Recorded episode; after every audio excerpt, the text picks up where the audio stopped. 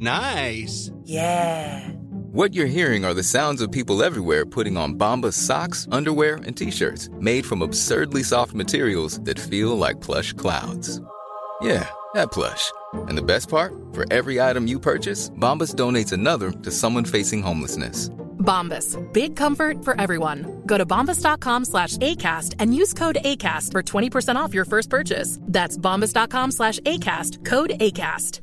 This is Paige, the co-host of Giggly Squad, and I want to tell you about a company that I've been loving, Olive and June. Olive and June gives you everything that you need for a salon quality manicure in one box. And if you break it down, it really comes out to $2 a manicure, which is absolutely insane. It's also so easy to get salon worthy nails at home with Olive and June. The difference between how your nails used to look when you did them yourself and now with the Manny system is a complete game changer. The best thing about Olive and June too is it's a quick dry, dries in about one minute, lasts for five days, and full coverage in up to one to two coats. Visit oliveandjune.com slash perfectmanny20 for 20% off your first system. That's oliveandjune.com slash perfectmanny20 for 20% off your first system.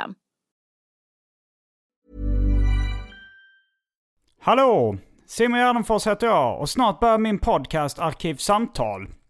Nu är den igång! Min och Anton Magnussons standup-turné. Uppvigling och förledande av ungdom.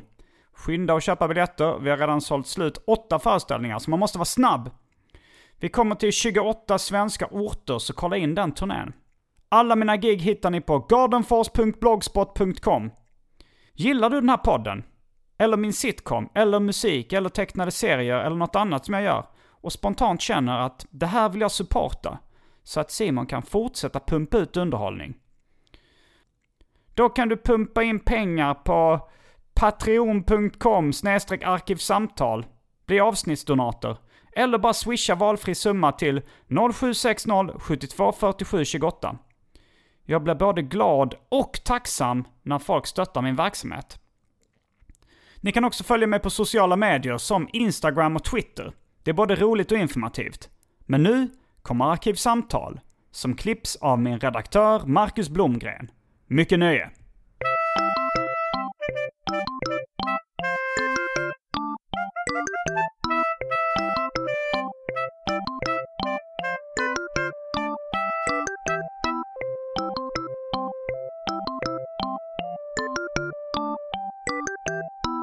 Välkomna till Arkivsamtal. Jag heter Simon Gärdenfors och mitt emot mig sitter Johan Andreasson. Det stämmer. Du har varit gäst i den här podden förr och eh, vi brukar prata om eh, tecknade serier. Det stämmer, det har vi gjort varje gång. Vi har väl pratat om Shazam, om serietidningen Python om, och om svensk seriehistoria ungefär fram till slutet på 70-talet.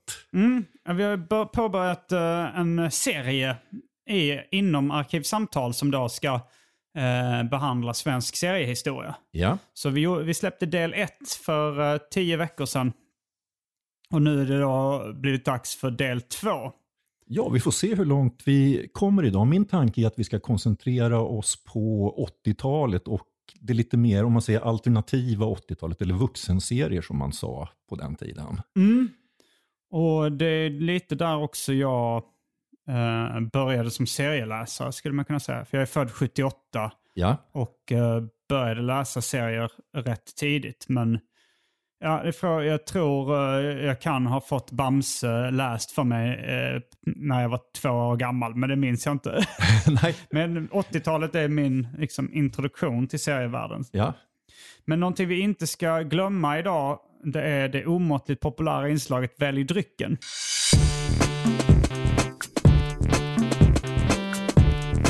Jag tror vi börjar med det fasta inslaget Välj drycken!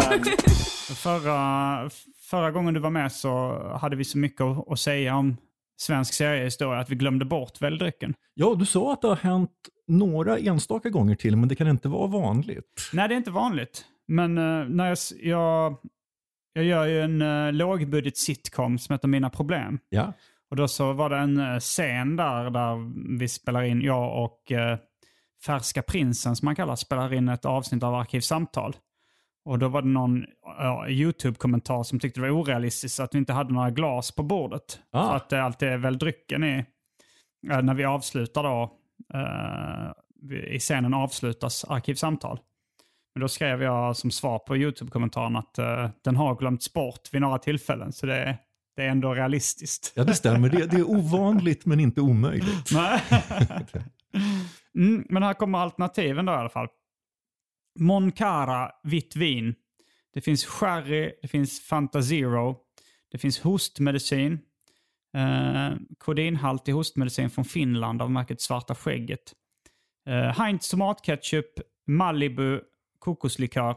Häxblandningen, det vill säga alla drycker som fanns i min kyl innan jag genomgick en så kallad corporate rebranding. Och för tråkmånsar och nejsägare, vatten. Oj, det var en hel del ganska udda inslag. Jag, tror jag tar ett glas vitt vin. Det lät som det mest normala tycker jag. Mm, då tar jag också ett glas uh, vitt vin. Då är vi strax tillbaks med dryckerna. Kända från det omåttligt populära inslaget Välj drycken. Häng med!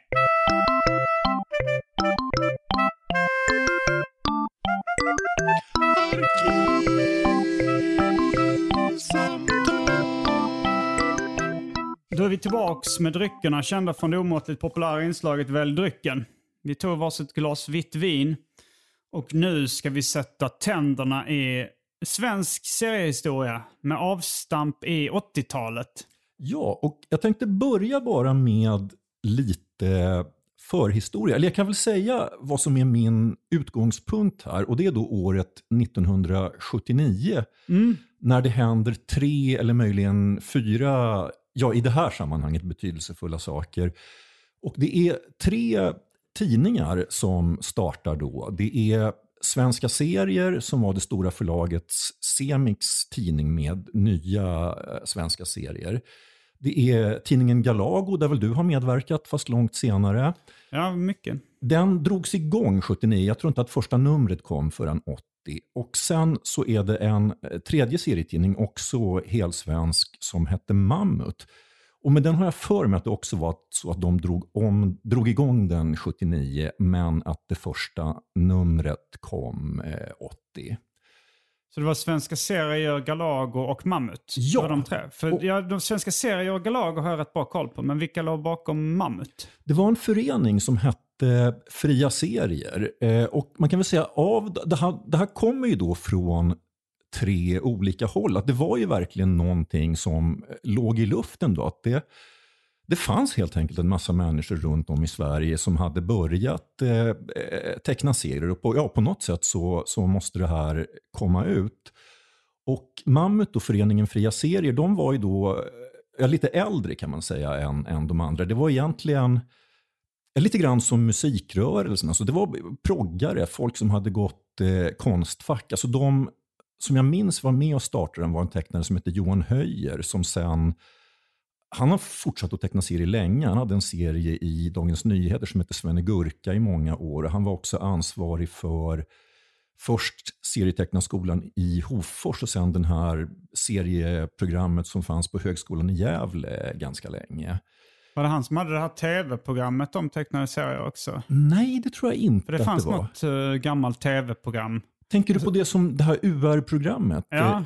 Eh, där, där var faktiskt jag med Ja, lite men grann. tror det var, det. Vad ja, hette det? Det hette Puff, lär dig teckna serier. och det var primärt en kille som hette Esbjörn Jorsäter som Just jag det. Mm. fortfarande jobbar tillsammans med.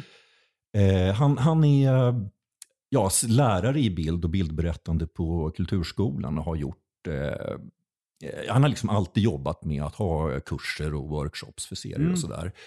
Och jag gjorde någonting också, det är ett gammalt intresse för mig, så jag hade ett kort inslag i varje UR-program om, om just seriernas eh, historia. Mm. Så du har hållit på med det sedan 80-talet? Ja, det kan man säga. Alltså det var... Eh, alltså det, det har, jag vet inte, för, för mig har det liksom alltid varit så att om, om jag blir intresserad av någonting så vill jag liksom alltid gå tillbaka till eh, rötterna. Så att blir jag Mm. intresserad av jazzmusik så börjar jag lyssna från ja, slutet på 20-talet och framåt. Och, inte, är inte du lite grann likadan med stand-up och sånt där? Att Jo, du det liksom är jag. Jag blir också rätt Ja. intresserad av historia. Nu, Ja. nu eh, läser jag till exempel en bok om gangsterrappens historia. Liksom. Så, eh, jag är likadan på det sättet. Ja. Eh, men Mammut, jag har inte läst Mammut men jag kommer ihåg uh, serietecknaren Gunnar Krantz som, han var väl en av liksom de eh, figurerna som dök upp rätt mycket under 80-talet. Ja, i allra högsta grad. Mm. Alltså för mig så dök han upp eh, till och med eh, lite tidigare än så. Därför att, På 70-talet. ja det här, nu måste jag tänka här. Jag skulle bara säga vad, Mm. för han, har, han gjorde en serie där, liksom, eh, där det var vagt förtäckta namn på olika grejer. Och då minns jag att han pratade om en tidning som heter Bison tror jag.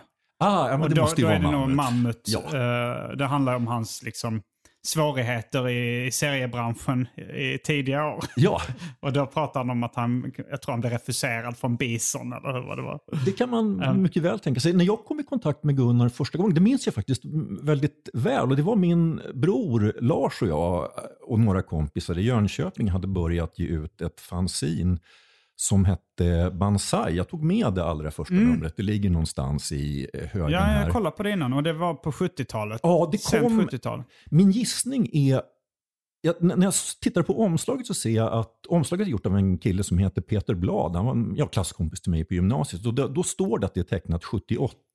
Min gissning är att vi förmodligen inte fick ut tidningen förrän 79. Mm. Men Gunnar han läste Banzai, han bodde i... Var detta de första svenska seriefanzinen då? Alltså det var, det, var, det var tidigt i den vågen av fanzines kan man säga. För det, det fanns en, en tidig våg. Vi kanske ska säga att fanzines är då amatörserietidningar. Ja, det kan man säga. Egenutgivna tidningar. Ofta Ja. liksom gjorda på en kopiator eller Ja. liknande. Där man bara viker ett A4 och häftar. Ja, precis. Väldigt enkelt utförande. Eh, så det fanns, de tidigaste svenska fanzine som jag har läst var, eh, en har jag med mig, ligger någonstans i högen som heter Urhunden. Eh, det nummer som jag hade är från 74. Och det Som har jag också säkert... namnet på ett seriepris Ja, som vi nämnde i förra avsnittet. Och en av de första svenska serierna. Ja, det stämmer. O, o, tecknaren OA, Oskar Andersson, sen en ja, eh, hund. Eh, Mm. Ja, jag kollade ju upp det. Du hade ju, det var, jag hade ju överdrivit hans eh, spexiga självmord. Ja, jag var- hade en känsla av det, men jag vill ju inte liksom... eh, Man vill inte kolla en bra historia. Eller man Nej, slits ja. emellan eh, underhållning och fakta där. Exakt, men ja. men eh, ja, ja, det, var, det, var, det, det var inte lika många sätt han valde att ta sitt liv på som jag trodde samtidigt. Nej, alltså han, hur var det? Han öppnade väl, skar sig väl i pul, puls, hand, pulsådrorna på handleden och så var det, sköt han sig också? Mm, jag tror det var de två. Det var de två, ja. Jag hade lagt till, svepte en flaska gift och hängde sig. Ja, okej. ja, ja, men du, du är ju komiker, det är tillåtet. Eh, Men hur som helst så hade i alla fall Gunnar som bo, han måste ha flyttat hemifrån väldigt tidigt. För att det här är ju då 78-79 och då är jag 18 eller 19 och Gunnar är väl gissningsvis 16 eller 17 då. Men han bodde i alla fall inte hemma hos sina föräldrar då minns jag. Det tyckte jag var lite Nej, men jag har läst fränt. hans självbiografiska Ja. serie. Han var ju en, en pionjär inom den svenska självbiografiska serien. Ja, det stämmer. Eh, och där så berättade han om att han flyttade hemifrån när han var 15. Det kan mycket väl stämma och det här måste varit ganska kort efter det. För det, Mm. det som jag minns är att han cyklade från Kristianstad till Jönköping efter att ha läst vår tidning Banzai för att han Mm. eh, ville träffa oss och inleda något samarbete, vilket vi också gjorde. Så att i de kommande numren av Banzai så var han i allra högsta grad med i eh, redaktionen. Och en, en sak, det är en sån helt oförglömlig grej med Gunnar, att han, han är en otroligt viljestark person. Att när han har liksom bestämt sig för någonting, då, då ger han sig inte. Och en sak som jag kommer ihåg, att han berättade om den här cykelturen, då, att det var ju eh, det är ganska långt att cykla från Kristianstad till Jönköping och det tog på krafterna. Och jag menar, flyttar man hemifrån när man är 15 eller 16, man har inte mycket pengar att röra sig med. Så hade han någonstans på vägen stannat för att, att köpa mat och så åt han och så började han cykla. Också han, han har ju den här energin, så han cyklade liksom väldigt energiskt och för fort efter att ha ätit, så han blev kraftigt illamående. Men då bestämde han sig helt enkelt för, men herregud, jag, jag har inte råd att spy, jag har inte råd att köpa mat en gång till. Så att han bara spydde och fortsatte cykla. Jag tycker att det säger rätt mycket om Gunnar. Vi har hört den här historien förmodligen från honom eller från hans tecknade serier. Men att han berättade då att han hade skickat in serier till er men eh, då inte blivit publicerade i ett fanzine. Men när han väl cyklade och liksom fick ett personligt möte med er, då efter det så började ni publicera honom. Ja, ja, men alltså det här blev... Så det var ju väldigt Ja, viljestarkt för att bli publicerad Ja, ja. ett fanzine. Nej, men alltså, jag minns fortfarande hur imponerad eh, jag blev av det här. Men alltså, om, om någon, så att säga, är man beredd att göra den satsningen för att bli publicerad, då publicerar man. Ja. Mm. Nej, men, eh, det, det är många som i den här podden till exempel så ibland eh, används eh, uttrycket "Uh, uh, uh." Och det kommer från en självbiografisk serie av Gunnar Krantz som han läste in på... Han släppte typ en DVD, nej en, en CDR som liksom var på något konstprojekt där han hade läst in eh, sina serier. Ja. Och då var det en serie om när han var eh, ung då och hade fått en jacka. eh, En skinnjacka och så var det någon i hans, på hans skola som tyckte det såg ut som att det var en fitta på ryggen. Okej. Och då läste han in det och sa eh, Fan Gunnar, du, du kan ju knulla när du vill. Bara ta av jackan och... Och då, då blev det ett internskämt i, series, i seriebranschen. Okej. Eller i fanzinbranschen i alla fall. Ja, ja. Och, det, och det har hängt med sen dess. Det kan vi ju ge honom cred för nu så Ja. många år senare. Jo. Nej men alltså vi blev hur som helst ett, ett gäng då runt vårt fanzine och Gunnar gav ju ut många eh, andra fanzine också men Du din brorsa Gunnar Krantz, Ja, var, det- just var det då, vi- fler runt i gänget? Eh, ja, det var, alltså vi var ju de centrala då. Det var ju vi, alltså vi hamnade så småningom allihopa Har det i... blivit 80-tal nu? Eh, ja, eh, Mm. Alltså nu, nu, nu tar vi lite stickspår här, men Ja, det, det är ja. okej. Så nu, nu fortsätter jag på den här Mm. tråden. Och eh, om jag minns rätt så var det så att jag var den av oss som först hamnade i Stockholm. Och jag blev då medlem i redaktionen av Seriefrämjandets tidning Bild och Bubbla. Och de andra två... Hette var- den där redan då? Ja, det gjorde den. Den Mm. hade bytt namn från Tudd till Bild och Bubbla. eh, Född, eller hur det ska uttalas? TH Ja, jag har alltid sagt Tudd, men det är väl Ah. Det är en amerikansk ljudeffekt så det är väl FAD eller något Ja. sånt där. Men, ehm, och det här var ju så att säga, alltså vi satt ju då och ja, vi skrev artiklar om serier och vi satt naturligtvis och pratade. Flyttade du till Stockholm för att börja jobba med tecknade serier? Nej, inte riktigt. Jag, jag flyttade faktiskt till Stockholm eh, för att göra vapenfri tjänst. Jag blev eh, placerad i Stockholm på eh, alltså Sida, den här myndigheten som håller på med bistånd. Och så Mm. Jag fick någon sorts kontorstjänst. Så det var så jag hamnade i Stockholm. Var var det nu du sa att ni kom ifrån, du och din brorsa? Eh, Jönköping. Jönköping, okej. Ja. Mm, det hörs Eh, inte mycket på dialekten idag. Nej, alltså vi är ju också uppväxta eh, de, så att säga, första delen i Stockholm. Vi flyttade, båda våra föräldrar jobbade på Lantbruksstyrelsen som Mm. flyttades från eh, Stockholm till Jönköping 76 eller 77. Så att jag bodde egentligen bara i Jönköping precis de åren som jag gick på gymnasiet. Okej. Mm. Eh, men hur som helst, att då, vi hade väl någon, någon tanke, för att vi visste ju då att det fanns ju eh, en massa liksom, spännande utländska serier. Alltså det fanns amerikansk eh, underground, det hände en massa grejer i Frankrike. Och vi hade väl någon tanke då att om vi skrev artiklar om det här så skulle eh, ja, de stora serieförlagen bli intresserade och börja ge ut det här. Och Mm. Sen förstod vi ju ganska snart att det skulle ju inte hända. Och den de mest, stora serieförlagen då, de gav ut mer mainstream-serier? ja, det stämmer. Vad var det för serietidningar som fanns då? Alltså det runt, fanns ju eh, väldigt många serietidningar. Alltså jag, tror att vi kom in lite grann på det här i det förra Ja, vi, avsnittet. det var nog där vi avslutade lite och Ja. pratade om... Ja, men det var ju... Att, att någonstans där 80-81 är det som försäljningen av serietidningar i Sverige pikar. Mm. Så att det finns en väldigt stor publik som läser serier och det finns, det kommer ju ut massor av eh, serietidningar men, men det är ändå, alltså serietidningarna vänder sig ändå framför allt till eh, barn eller yngre tonåringar kan man Mm, säga. Och mm. där sätter man någon sorts gräns, att man tänker att äldre människor än så det är inte så många som skulle köpa en serietidning, att det Nej. är mödan eh, värt att, att ge ut en tidning åt dem. Eh, och ja, den mest driftiga av oss då, det var Horst Schröder och han började då först ge ut album på ett förlag som hette Medusa. Jag har, jag har med ett tidigt Medusa-album någonstans här Mm. i högen. Det allra första han gav ut det var en serie som han själv skrev manus till och som jag faktiskt började teckna men inte kunde avsluta. Då kom Micke Gran in och tecknade klart det. Och sen gav Och den ut, hette... eh, det hette Grön natt. Jag har läst det. Jag lånade det på biblioteket när jag var liten, minns Ja, jag. det var ett sånt här album som fanns på väldigt Ja. många bibliotek. Och det handlar om bland annat eh, demonstrationer och sånt. Det skildrar väl någon slags... Ja, det handlar om FNL-rörelser. Ja, alltså Horst var ju också gammal proggare. Så det här Mm. handlar om almstriden i Stockholm som var någon gång i tidigt 70-tal. Alltså att man, Mm. man skulle hugga ner eh, almarna för att bygga en tunnelbanestation eller vad det var. Och då ockuperade folk eh, Kungsträdgården. De satt, hängde upp almar. Horst var inte med själv. Däremot så tror jag att det finns ju en tecknare som heter Kerold Klang som Just har varit det. med i alla alternativsammanhang i Stockholm.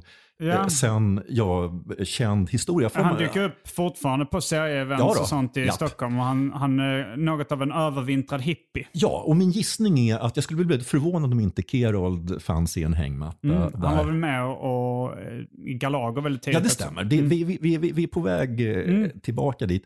Och sen det albumet jag hade med, det var, för att alltså Horst han hade ju liksom alla möjliga idéer om han ville göra. Så att han gav ut dels det här svenska albumet och hans egen serie.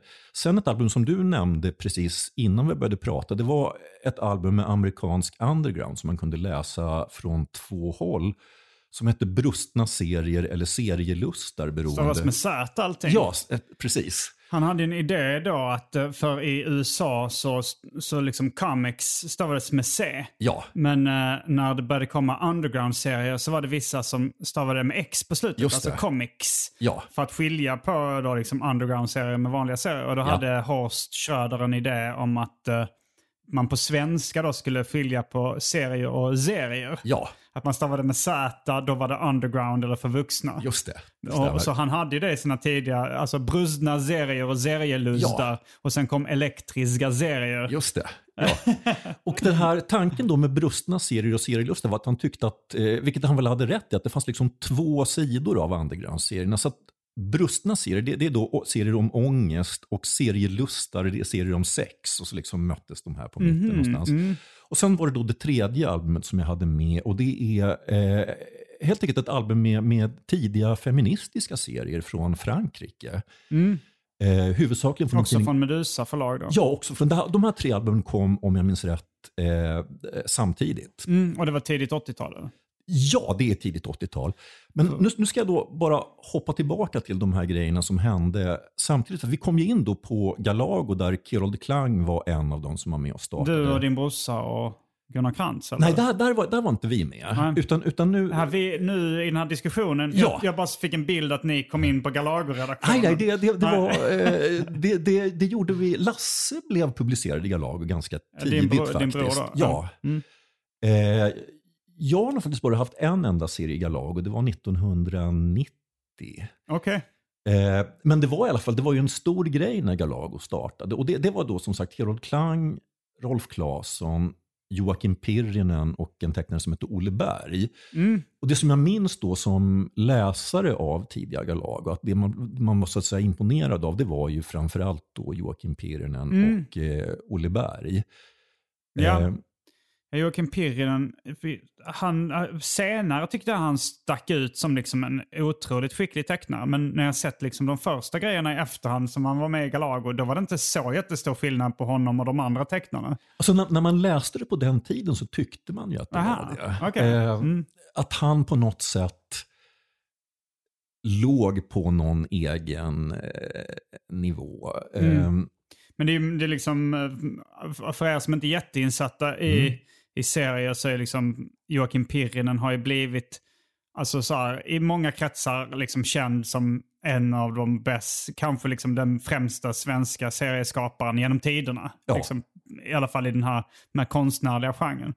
Ja, det stämmer. Och, alltså, det var väl i princip han som etablerade det som en genre kan man säga. Alltså, det var i och för sig då flera som kom samtidigt. Olle Berg var fantastiskt bra också. Han, han har inte haft samma envishet. För att Pirrinen är ju Och han är högsta son till Rit-Ola som det vi stämmer. kanske nämnde. Eller nämnde vi Rit-Ola i förra avsnittet? Det hoppas jag att vi gjorde. För Mm. Rit-Ola med Biffen och Bananen var ju en väldigt framstående svensk serietecknare.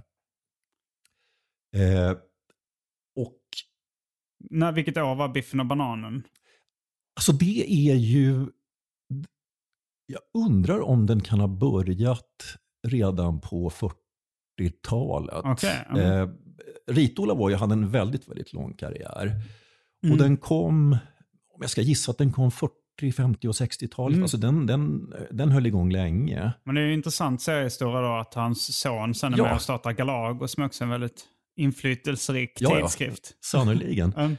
Mm. Eh, och det var en grej till som jag tänkte ta från 79 och det var att Horst han hade ju den, för att man ville ju på något sätt då klargöra att eh, de här serierna som så att säga uttryckligen vände sig till en vuxen publik, att det var liksom någonting annat Mm. än de vanliga serierna. Och det var ju dels då helt enkelt för att folk inte skulle bli eh, förbannade. För det var ofta, ofta var det så att föräldrar köpte serier till sina barn och Mm. sådär. Och då att, att de skulle liksom inte köpa någonting då som de blev eh, upprörda över.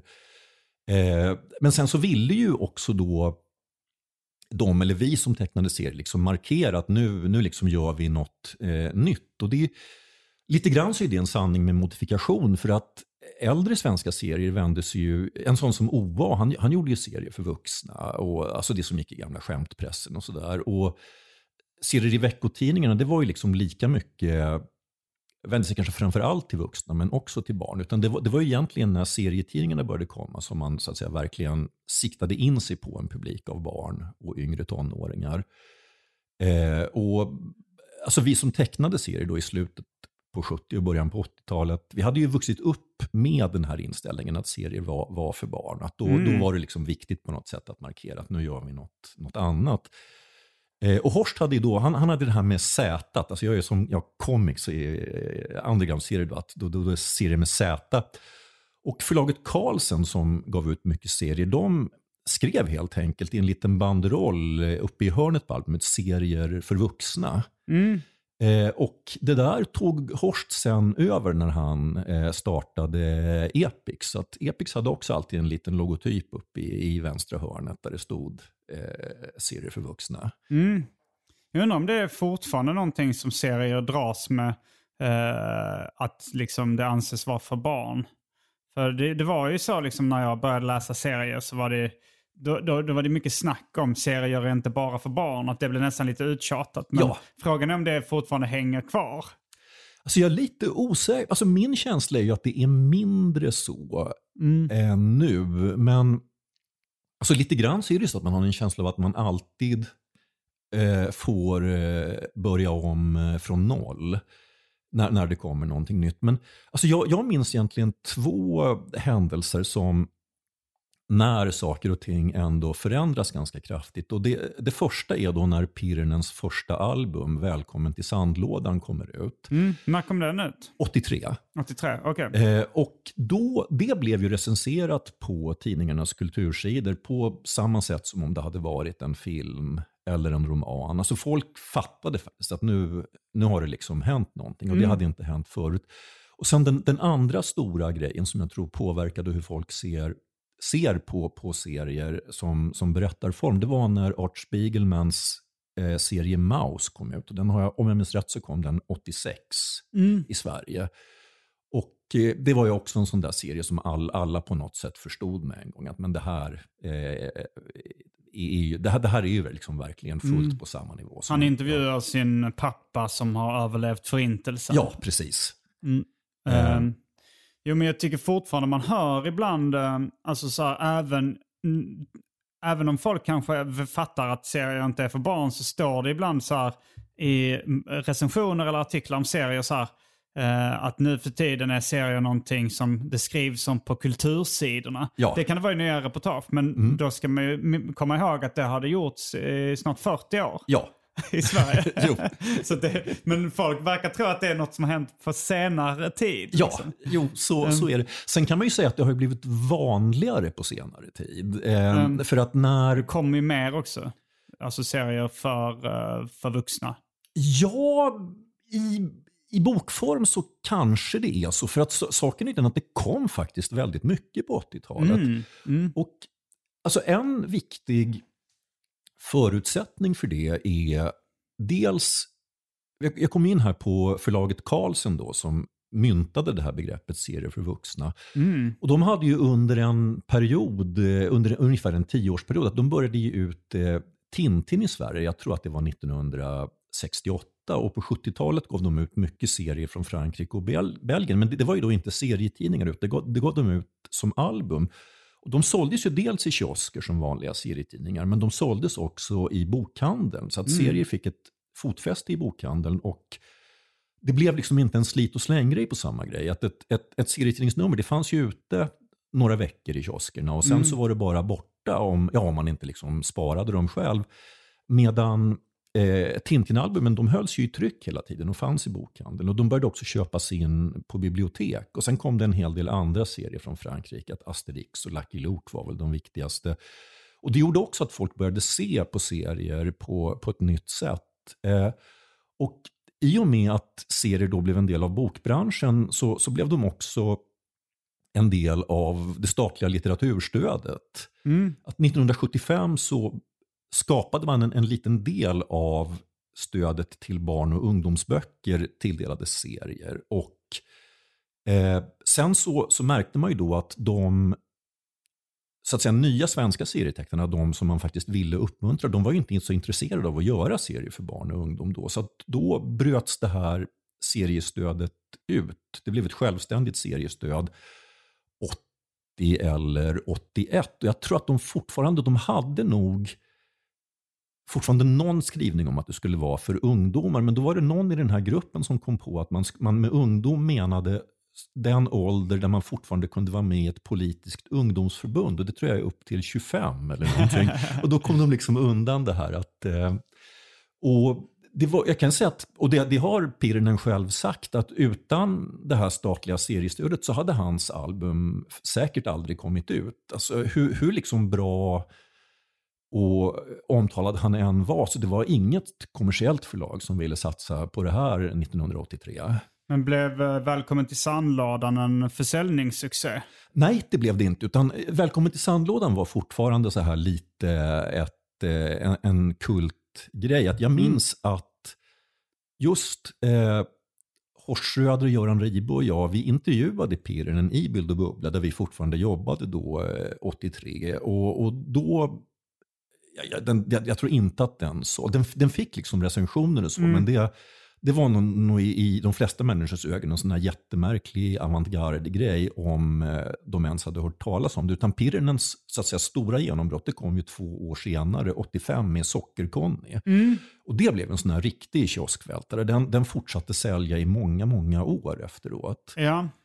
Nu, idag är det nog inte jättemånga unga som känner till Socker-Conny, men men eh, det, när liksom, med mina föräldrar som inte är så jätteintresserade, serieintresserade, mm. de, de vet ju vem ja. Socker-Conny är. Ja. Liksom. Och det, var, det blev mer en, en vardagshit. Uh, liksom. Eller ja. så, så en, vad heter det, hushållsnamn ja, kan man stämmer, säga. Det stämmer. Alltså på något sätt så har det ju varit så att ungefär vart tionde år så kommer det... För att de, de flesta svenska serietecknare verkar ju liksom ändå på något sätt i, i marginalen alltså mm. av tidningsbranschen eller av bokbranschen. Men på något, så, så är det liksom ofta just en person som lyckas liksom göra något stort genombrott. Och, och den, den första då var Pirinen och Socker-Conny. Ja, om Sen, vi inte pratar om Adamsson. Ja, ja precis. Det. Exakt. Men, mm. utan, men, men, nu är vi så att säga inne på det här om man säger alternativ eller vuxen eller vad man ska kalla det. Mm. Eh, och sen efter eh, Pirinen, det är väl ja, kanske fem år senare, då, att nästa liksom stora grej det blev då Charlie Christensens Arne Anka som, mm. var också, som i många år var en sån där serie som liksom alla kände till. Ja, mycket t-shirts. Och... Ja, och väldigt många hade läst. Mm. Eh, och sen nästa efterhand är väl då eh, Kellermans eh, Rocky. Mm. och idag så är det väl Liv Strömqvist om man så att säga ska prata med någon bara liksom vanlig eh, vuxen människa om, om serier så gissar jag att hon är den som de så att säga, flesta eh, säger vanliga människor eh, känner till eller har ja, någon sorts relation det till. kanske är så. Och Nina Hemmingsson är ju ganska Ja, rätt välkänd också, skulle jag tro. Men Liv Strömquist är nog ännu mer känd. Hon ja. har ju blivit känd för poddar och tv och sånt också. Ja, det stämmer. Hon är en sån, ja, en, en person också som mm. eh, väcker uppmärksamhet. Mm.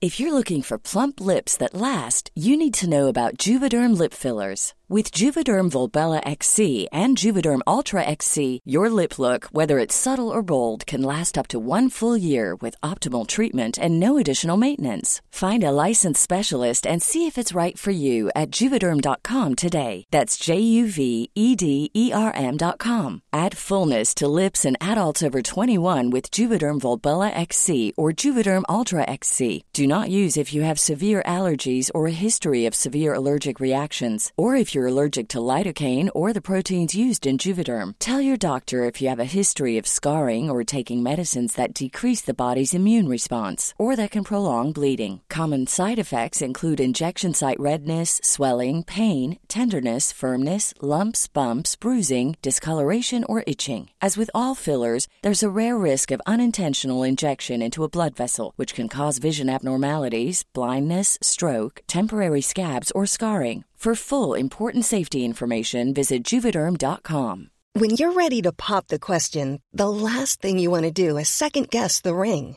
At Bluenile.com, you can design a one of a kind ring with the ease and convenience of shopping online. Choose your diamond and setting. When you find the one, you'll get it delivered right to your door. Go to Bluenile.com and use promo code LISTEN to get $50 off your purchase of $500 or more. That's code LISTEN at Bluenile.com for $50 off your purchase. Bluenile.com code LISTEN.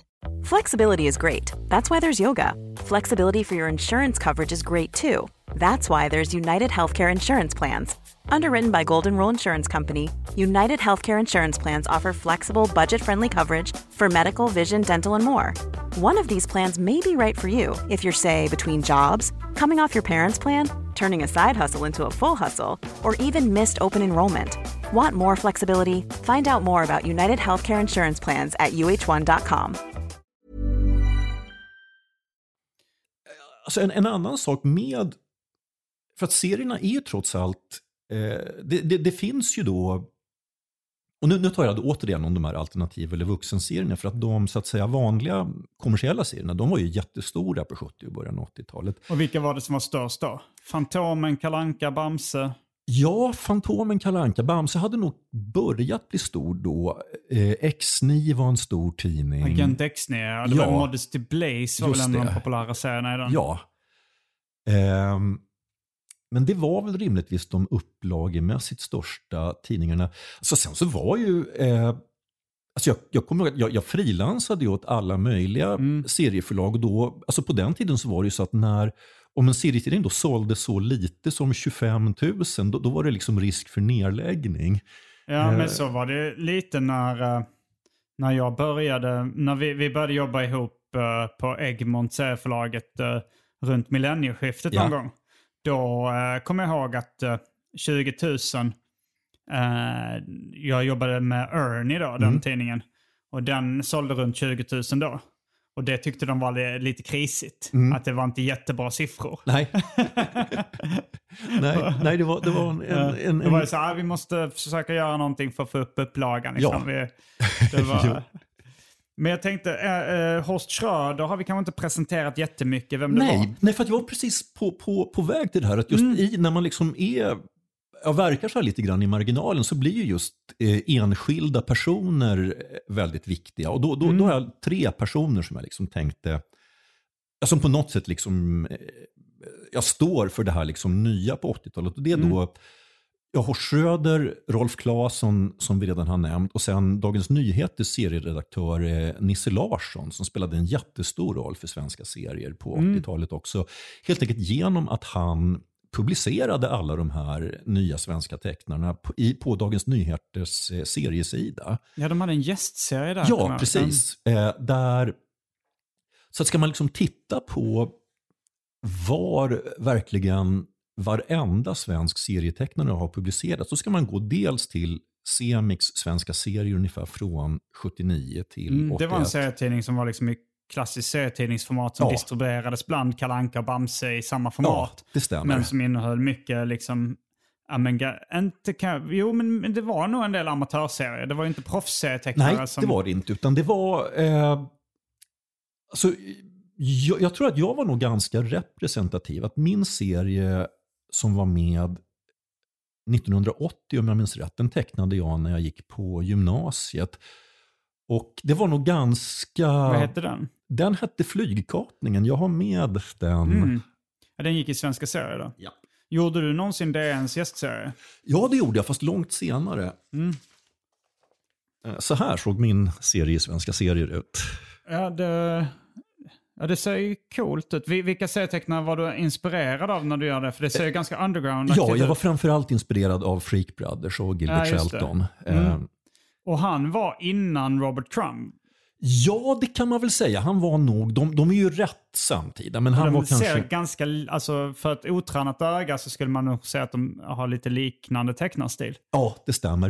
Eh, alltså för väldigt många människor så var ju Freak Brothers den första underground-serien man läste, därför att den var det var nog den som var lättast att eh, komma in i, när man, om man så att säga kom från eh, vanliga serier. Att den, den handlade i, i och för sig om hippies och det var ju väldigt mycket droger och sådär, men Cheech and Chong, om ni känner till dem, är väldigt Ja. inspirerad av eh, Ja, Freak Brothers. Det var, det var den sortens humor. Men, men det, alltså det var verkligen eh, alltså uppbyggt med gags och sådär. Mm. För att Crumb då, som var den andra stora underground-tecknaren, alltså han var ändå... Alltså minst mitt första intryck, det, det är något väldigt lockande med honom. Det är ett sånt liksom sug i hans Robert teckningar. Crumb, ja. Men samtidigt så han, han tar ju upp vad ska man säga, jobbigare grejer. Alltså det, är- det är Mm. mycket mer liksom ångest och det kan vara mycket konstigare saker än i Freak Brothers. Eh, Så för, jag, för väldigt många människor som upptäckte amerikanska underground-serier så, så började man med att läsa Freak Brothers och, och sen blev det Crumb och sen gick man kanske vidare till liksom, eh, ja.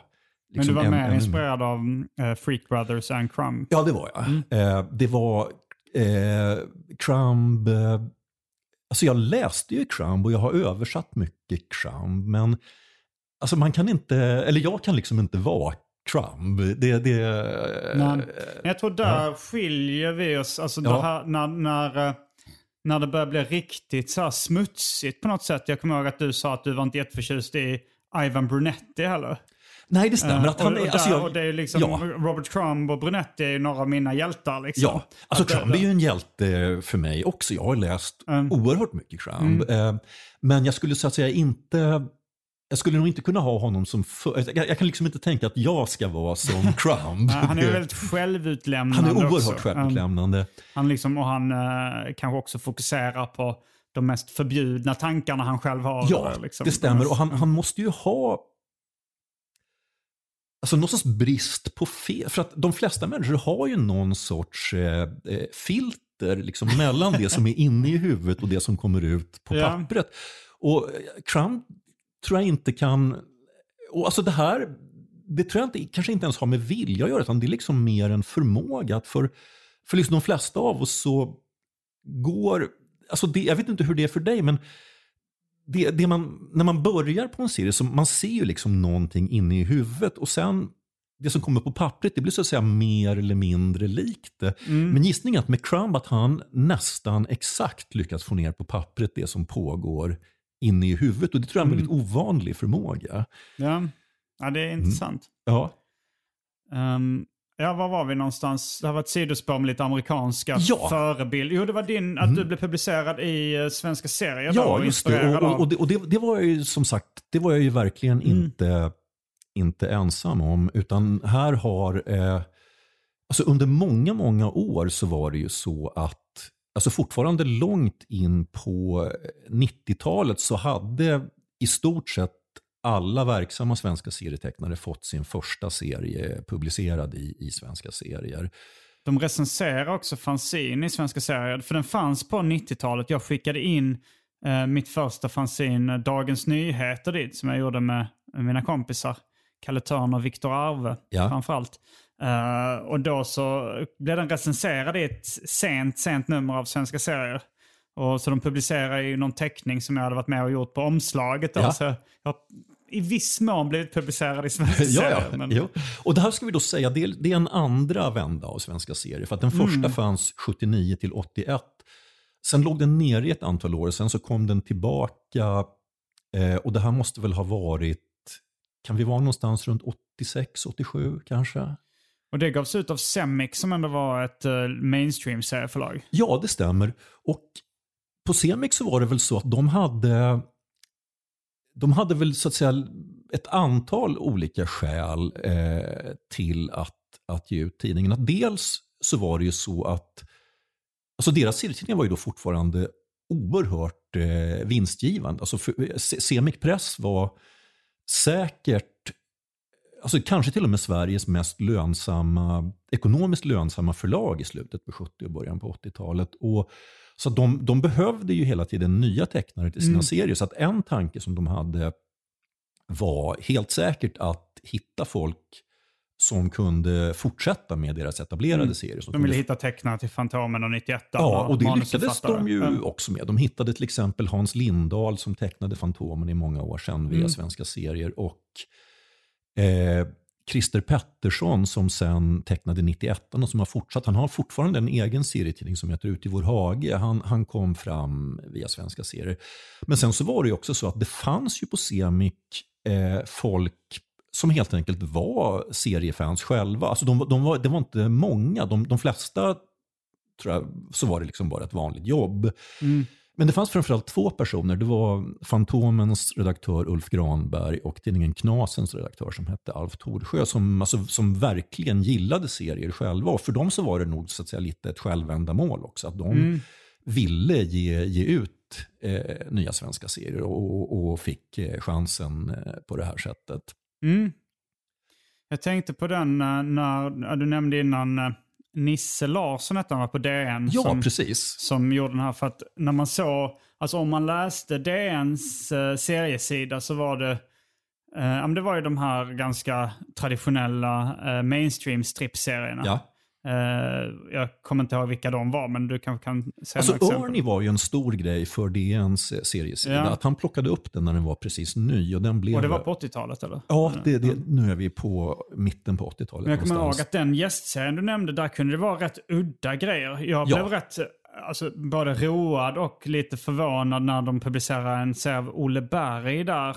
Mm. Uh, jag kommer inte ihåg vad den hette, det kommer du säkert. Men det var, det var liksom en stripp som var ungefär så här en, en man ser en skylt där det står parkering förbjuden. Och så tänker han, men jag har ju ingen bil. Och så börjar han dunka huvudet i väggen. Jag har ju ingen bil, jag har ju ingen bil. Och så liksom blöder det från pannan. Och sen är strippen slut. Ja. Att det, och det tyckte jag var så här, det här är sjukt men ja. det är roligt att, ja. Och, det, och det, det, var liksom den sortens avantgarde, mm. absurdistisk, eh, eller eventuellt bara trams. Ja. Jag vet inte, men eh, jag tyckte det var, det var liksom...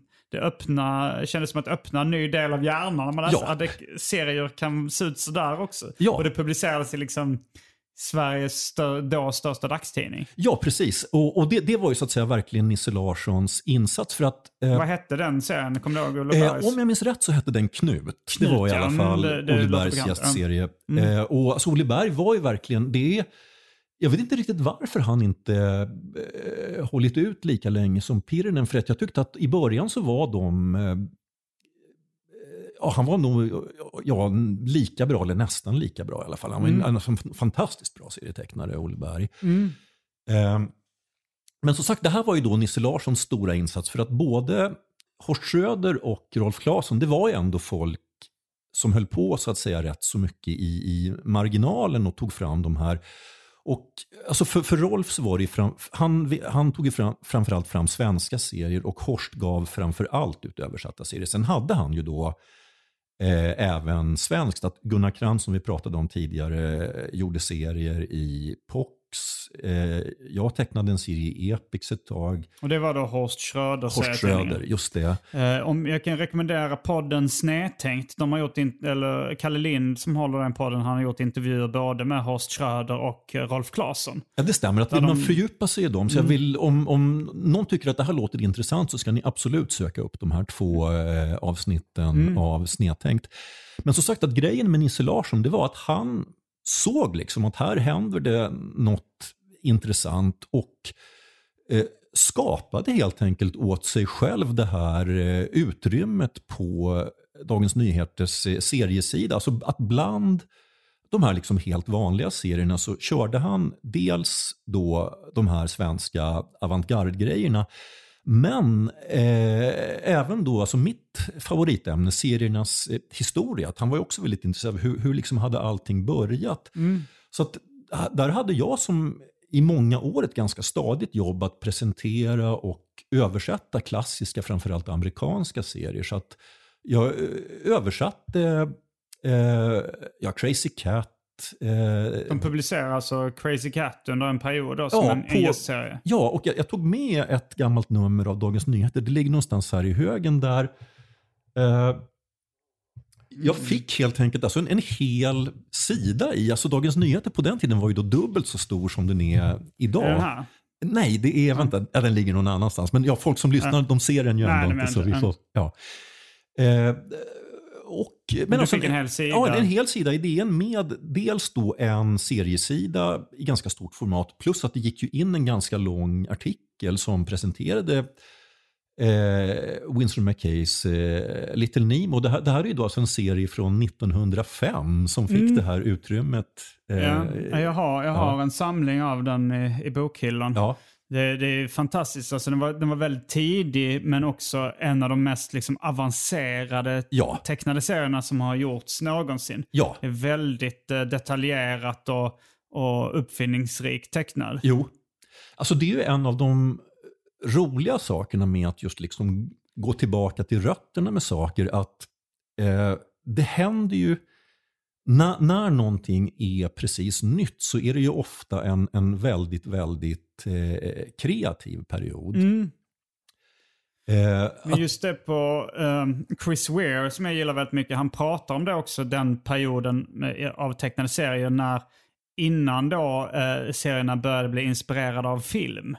Att eh, när de är inspirerade av film, när de blir inspirerade av film som de kanske är mer idag, eh, då blir det mer än ett berättande där man liksom ruta för ruta. Det blir liksom en mer tydlig sekvens. Men på den tiden innan de blev inspirerade av film, då var det liksom hela sidor i tidningar. De jo- jobbar med, med typografi och liksom sidlayout på ett annat sätt. Än att bara liksom presentera, sen hände det, sen hände det, sen hände det. ja, Och det var ju Winston McKay var ju en av dem som gjorde den här typen av sidlayouter som är ganska eh, intressanta. Som Ja. inte, inte liksom är ett tydligt eh, ruta, ruta, ruta narrativ. Och sen ska man ju säga att Winston McKay, han, alltså det var ju en sån här oerhört kreativ eh, person. Han var ju eh, pionjär faktiskt även på film. Alltså han är en väldigt tidig eh, animatör. Ja, det var ja, det. Det är väldigt intressant. Han var ju väldigt skicklig på båda grejerna. Ja, Han gjorde någon slags... eh, han uppträdde på liksom, teatrar med... det eh, stämmer. Med, han gjorde någon Gertrude the Dinosaur eller Ja. någonting som var då en, en dinosaurie som han animerat. Ja. Och så stod han själv och liksom, eh, interagerade med den här Ja. tecknade dinosaurien. Och folk, eh, fatt, folk hade aldrig sett animation innan. Nej. De trodde det var någon, att han, att han att det var magi eller att han jobbade med någon form av snören och rörde Ja. någonting. Det var liksom, folk kunde omöjligt fatta att han ritat alla de där bilderna. Nej. Liksom, eller hur det Alltså, gick till. Ja, och alltså det är ju en sorts eh, trolleri att se teckningar som rör sig och även den här grejen att se människor och teckningar som eh, eh, agerar tillsammans. Att jag, var, jag var på eh, Cinemateket, där, alltså Filmhuset på Gärdet i det var väl i fredags eller lördags förra veckan och såg om den här, har du sett den här Who Framed Roger Rabbit? Jag såg den på bio när jag var liten. Ja, Men jag har inte sett den sedan dess. för det är en sån där film, den, den har ju också den här magin. På Vem satte sätt. dit Roger Rabbit? Exakt, Ja. Och, alltså att, och den här är ju då gjord före den, det finns det är ingen digital teknik alls i den, Nej. utan allting är, är handtecknat. 80-talet, mm. Och, och det är alltså teckningar och eh, mänskliga skådespelare som Mm. liksom samverkar på ett sätt som är, alltså det, det, det, är, det var fortfarande för mig som, fan det här är ju som trolleri. Ja. Nej, men det, det är intressant att, att vissa som är liksom först eller tidiga på ett område ibland är nästan oöverträffade. Ja, Uh, Winston McKay skulle liksom... eh, jag får lite Leonardo da Vinci-känsla av honom Ja. eftersom han var liksom eh, så genialisk på eh, olika områden. jo. Eh, ett universalgeni eller vad man kallar det. Jo, verkligen. Och tar man just de här avantgarde-serierna, alltså någonting som Joakim Pirinen var väldigt, väldigt inspirerad av, så är det ju George Harrimans eh, Crazy Cat som också är en väldigt tid. Han började också på 1910-talet och det, ja som för dig eller, eller för mig då när man, när man så att säga såg de här underground-serierna eller om det var någon, ja en Pirinen eller Olle Berg-serie som man liksom ser för första gången. Oj, kan, kan serier vara det här? Så Mm. det gjorde George Harriman redan så här, ja, 1918. Oj, ja. Eh, så, Och det var i någon slags mainstream-format. Ja, det var det. Sen, sen hade han också ett lite speciellt...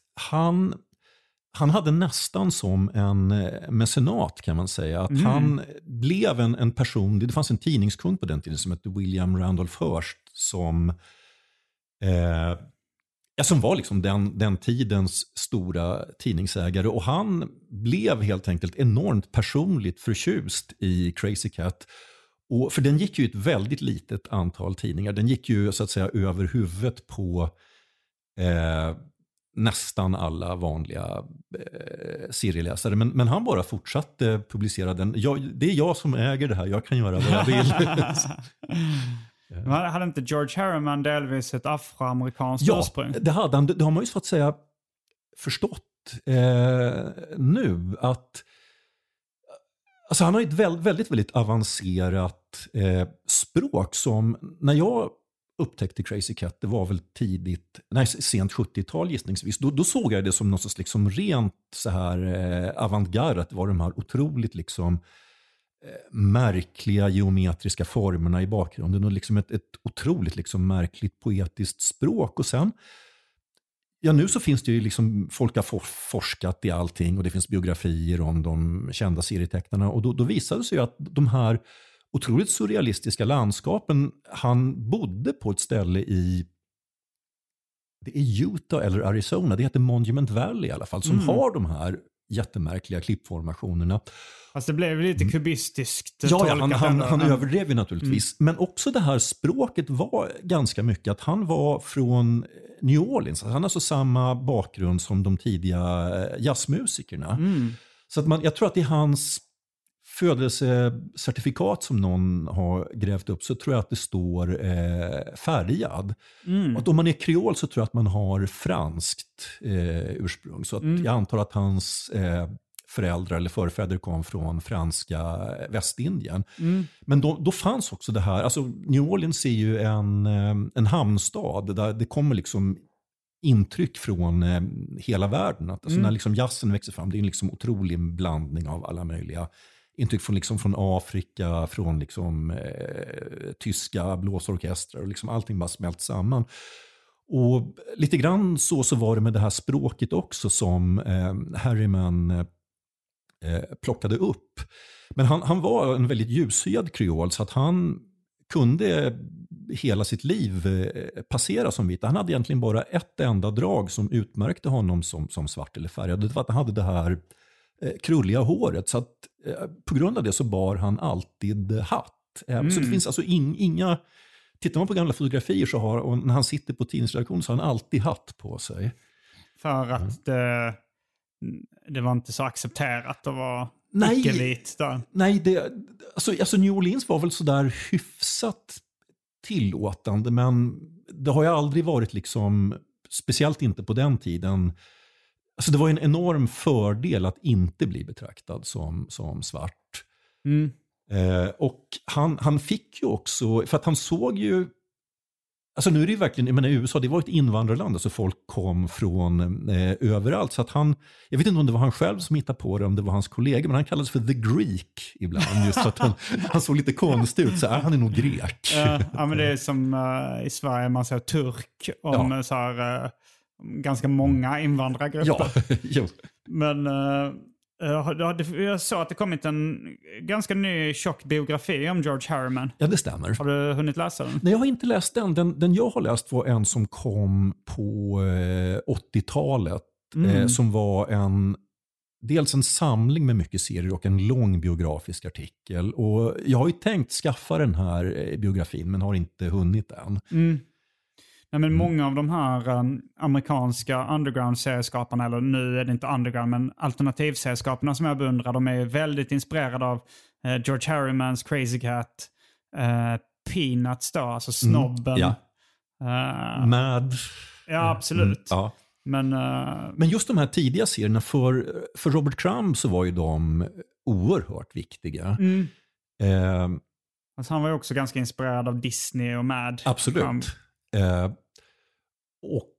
Eh, Ja, Mad var ju också en sak som startade på 80-talet. Det kanske är i Sverige. Nej, nej, nej. nej Men, nej, oj, nej, det var tidigare. Var det- ja, var det det är- 60-tal? Den började 1960 med. Ja. Ja. Eh, men hängde med eh, eh, en bit in den på... bör, pratade vi inte om så mycket förra avsnittet va? Nej, inte, inte så jättemycket. Men eh, alltså, Mad är ju också en... Alltså, det, det, så är det inte bara för, för eh, eh, amerikanska alternativ eller underground-tecknare, utan även...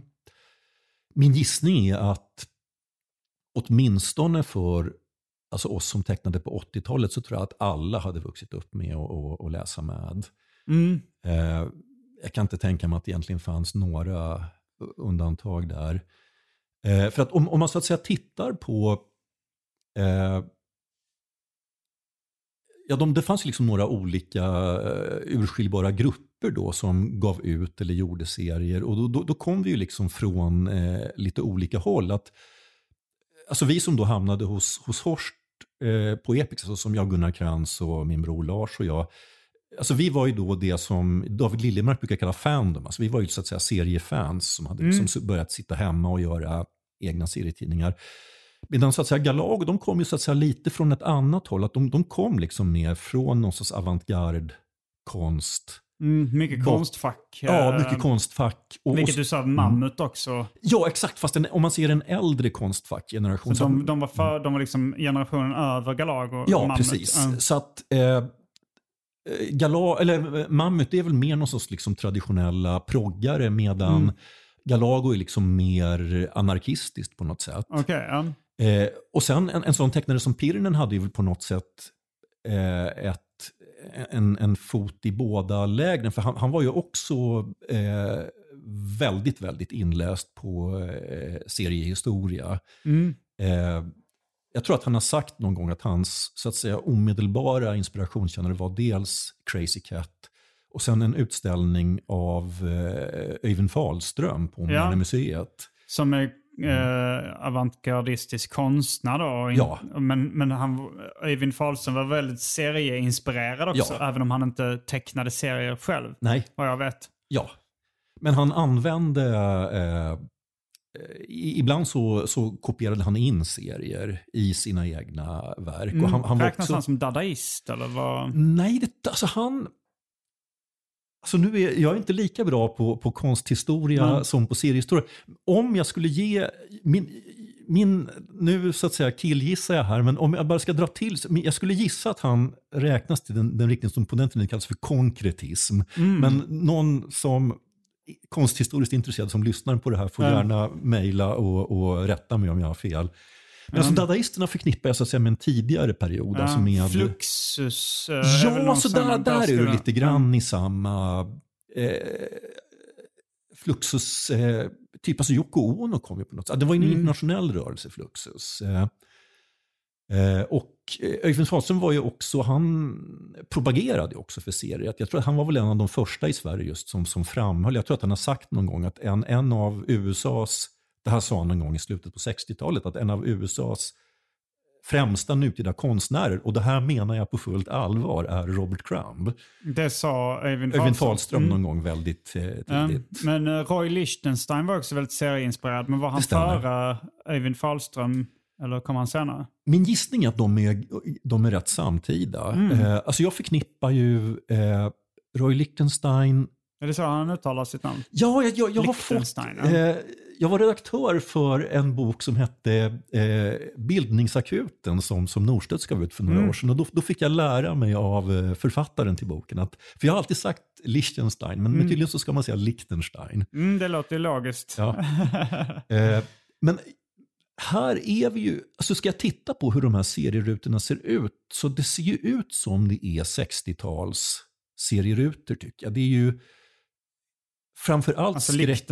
Ja. serie. Det, om, de flesta har ju sett antingen hans konst eller, eh, eller liksom bilder som är inspirerade av hans konst. Det är liksom eh, väldigt stora rasterpunkter. Ja, Och eh, ofta kanske en, en uh, snygg tjej som gråter eller någonting. Ja. Och så är det en, en pratbubbla eller en tankebubbla eller någonting. Ja. Och så använder sig som liksom tavlor som popkonst. Han var ju liksom en av popkonstens stora namn. Ja, det stämmer. Och alltså, hans grej var att han letade så att säga upp... Eh, för det har ju liksom alltid funnits eh, eh, ja, folk som liksom vill lyfta fram alltså det i sig själva som att det här är liksom minsann lika bra konst som eh, ja, romaner eller film eller, eller, eller eh, målningar. Det har ju varit Eh, min inställning i alla år. Roy Lichtenstein han kom ju från ett lite annat håll. Att han, han letade så att säga, och då, då letar man ju liksom upp eh, mästerverken. Att nu ska vi liksom visa Crazy Cat för folk och sådär. Men Lichtenstein han, han letade ju upp de här lite skräpiga genrerna och så hittade han liksom grafiskt väldigt fräna enskilda rutor. Och han tog då Alltså just de här genrerna som ingen tog riktigt på allvar. Alltså eh, romantikserier, alltså gärna just en närbild på en gråtande tjej. Eller skräck eller krigsserier. Alltså det finns ju någon väldigt berömd målning som är en, en stridspilot som sitter och, inne i en cockpit och avfyrar en, en kulspruta. Det här är ifrån någon. Och det här är ju 60-tal. Och eh, Fahlström, jag förknippar ju honom med 60-talet också. Så det, de, de är nog rätt mycket samma andas eh, barn. Mm. Jo, man skulle ju, vi, vi har nämnt många konstgenrer som Öyvind Fahlström skulle kunna räknas till. Men Ja. popkonst kanske också är en. Ja, alltså han... Men Warhol och Lich- Lichtenstein, var de, vem av dem eh, slog igenom först?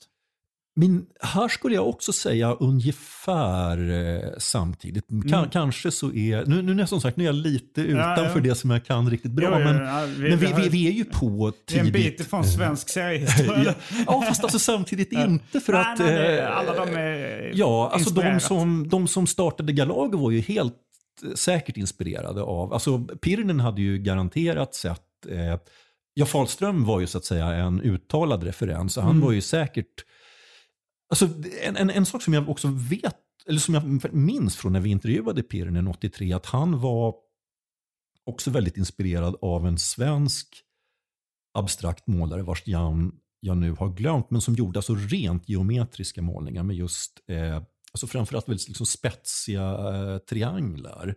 Alltså om, om du tittar på omslaget till Välkommen till sandlådan. Var- Ah, nej, vänta, nu, nu tänkte jag på fel.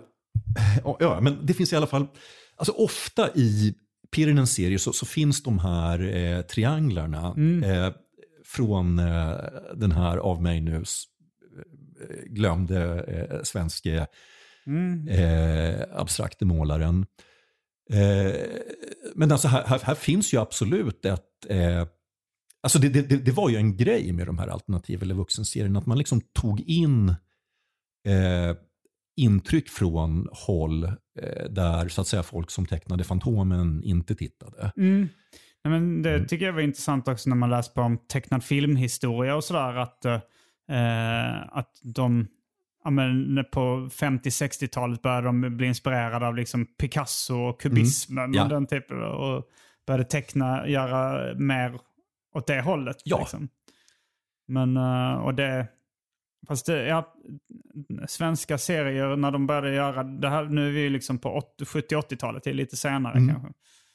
Men mm, jag tror nog vi eh, måste börja avrunda rätt snart. Ja. Frågan är om vi ska i nästa avsnitt eh, fortsätta på 80-talet. Jag, tror, jag gissar på att du har mer att säga om Det, det, det 80-talet. går säkert. Ja, vi kan ju börja på 80-talet eh, i nästa avsnitt också. Ja, och se vart det slutar. Ja. mm, för eh, jag ska fundera på grejer som jag, alltså, som vi inte har pratat om. Jag, jag kom ju in då på de här eh, lite mer mainstream-hållet med superhjältar, katten Nisse. Min storebror så läste katten Gustav. Eh, och jag läste Marvel framförallt och DC. Ja. Eh, och jag, jag köpte begagnade tidningar då med Shazam som vi har sp- gjort ett helt avsnitt om. Ja. Eh, och de kom nu egentligen ut på 70-talet, men jag köpte dem på loppisar. Så, och hela den här kommersiella biten med kanske Teenage Mutant Ninja Turtles. Nu vet jag inte om de började publiceras på 80-talet i Sverige, men Ja, det- det hela, ligger nog hela den här Mm. skräpkultursdelen är jag rätt intresserad av också. Skulle Ja. vara kul att prata mer om. Ja, Men det kan vi ju spara till, till nästa veckas avsnitt. exakt. Alltså, nu, nu har vi ju gått väldigt associativt här, så vi får väl Ja. helt enkelt lyssna igenom avsnittet och sen liksom anteckna vad vi har missat. Så. Ja, men det är nog eh, det enda bra sättet man kan göra i en Ja. podd. Om man inte vill eh, lägga ner veckors research Nej. och förberedelse. Eh, det är väl så. Det, jag lyssnar mycket på liksom poddar och läser intervjuer med eh, Chris Ware, serietecknaren som Mm. Ja. jag nämnt några gånger. Han, han, är då, han började säkert publicera sig själv på 80-90-talet också. Mm. Men han är ju liksom, idag är han väldigt relevant, speciellt i den här alternativa Ja. seriesfären. Men han snackar också om att det, det är så den mänskliga hjärnan fungerar. Den fungerar inte som en linjär berättelse utan den är väldigt asso- associativ. Liksom, eh, Mer som en mindmap eller som... eh, Ja. eh, så att det, det är väl bra att poddar funkar så också. Ja. Mer som den mänskliga hjärnan än som en film eller en bok. Ja, alltså det, min förhoppning är att det blir mer underhållande att lyssna på ett sånt här samtal än om jag bara skulle suttit och hållit ett föredrag. Ja, det är nog lite mer levande. Ja, Mm. Men då ses vi om eh, tio veckor igen. det ser jag fram emot. ja. Det var allt från den här veckans avsnitt av Arkivsamtal. Jag heter Simon Gärdenfors. Jag heter Johan Andreasson. Fullbordat samtal.